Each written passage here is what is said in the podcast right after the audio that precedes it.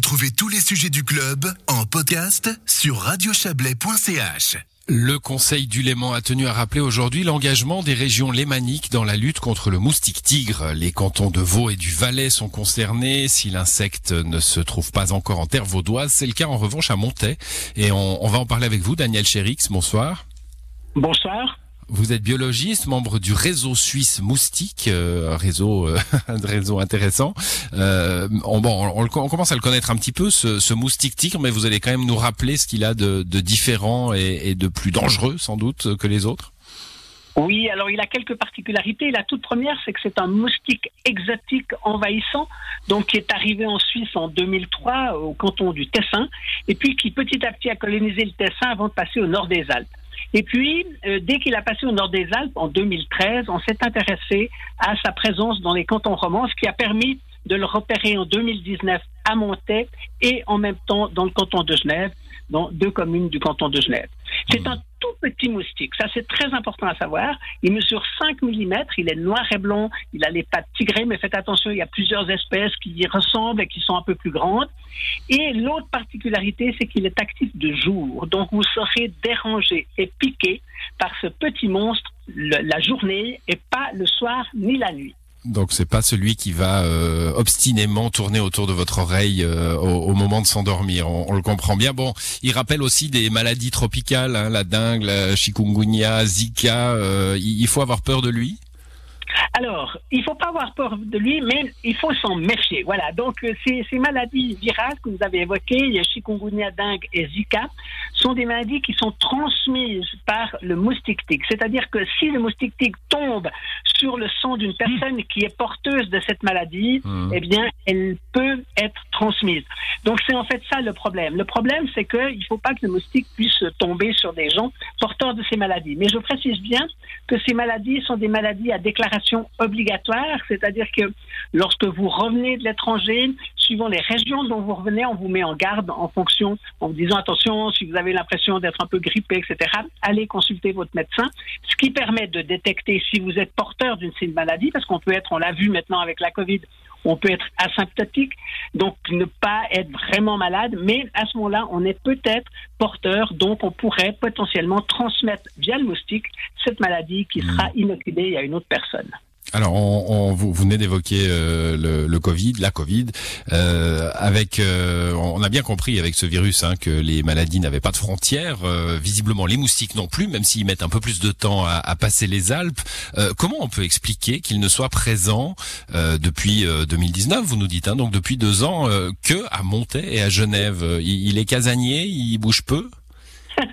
Alors, c'est un moustique qui a quand même quelques habitudes bien particulières. Comme il est petit, il vole très mal et très peu. On va dire entre 100 et 200 mètres. En revanche, c'est un moustique qui adore prendre soit les transports publics, les autobus. c'est un écolo. si par hasard vous laissez votre porte ouverte à un endroit dans lequel se trouvent des moustiques tigres, eh bien lui va, grâce à votre odeur, il sera attiré dans la voiture, vous refermez la portière, vous partez, et puis à ce moment-là, il a la possibilité de se déplacer.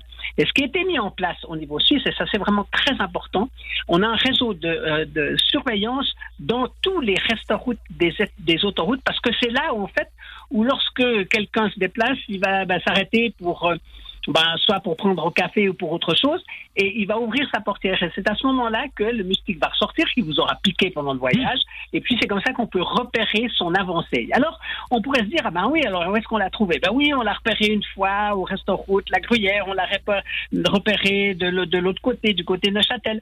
Mais en fait, il est bien probable que le moustique qui est arrivé, qui s'est installé à Montaix, soit arrivé euh, ben, directement avec un transport. Alors on peut imaginer un transport depuis Bâle.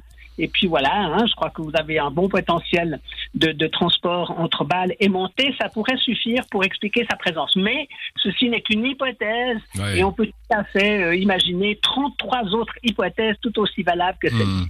Bon, c'est assez fascinant hein, le, le, parcours du, du, moustique. Alors, on comprend qu'il faut s'en méfier et pas et pas en avoir peur. On est on est en plein dedans. On a quoi Une colonie de, de moustiques à Montaix. Ils sont nombreux. On les on les suit. Vous les suivez. Vous êtes toujours chez nous pour euh, pour contempler, photographier, documenter les, les, les tigres montaisans, les tigres chablaisiens?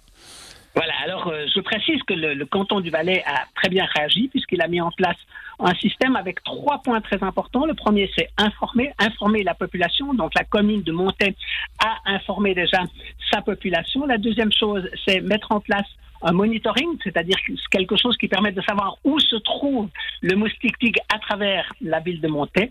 Et la troisième chose, c'est évidemment de mettre en place un contrôle, c'est-à-dire de contrôler ces populations pour que les gens puissent encore sortir et qui sait, vu le beau temps, boire l'apéritif dehors. À oui, ça serait bien, ça serait bien que le moustique tigre euh, ne vide pas les terrasses à peine, à peine réouvertes. Bon, un, mot encore sur le Conseil du Léman. C'est étonnant, ça nous a étonné hein, cette, euh, cette action commune là autour du lac.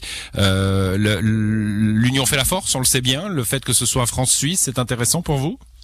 Oui, alors c'est très très intéressant pour deux choses, parce que si vous voyez bien, vous avez la Haute-Savoie d'un côté, hein, je vous rappelle que votre canton va toucher le, département de la Haute-Savoie, on a l'un qui touche le, le, canton de Genève, on est un peu pris en étau. Et Actuellement, on pense que le moustique a aussi une possibilité de remonter, puisqu'il est présent dans ces deux départements, possibilité de, remonter sur la rive, on va dire la rive sud du lac Léman, c'est-à-dire qu'il pourrait arriver en Valais peut-être d'une manière plus rapide qu'on ne le croit. Hmm. Donc il est très important d'avoir des échanges. Donc on, va travailler quasiment en flux tendu, c'est-à-dire se, transmettre des informations. Le moustique, il s'en fiche des frontières. Il n'a pas besoin de, de passeport, de carte, de test, etc. Il passe d'une manière probablement parfois très rapide.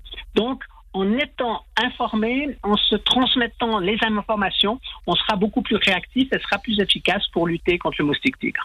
Bon, pas de panique, mais de la vigilance. On a bien compris votre message. Merci à vous, Daniel Chérix. Bonne soirée. Merci. Au revoir.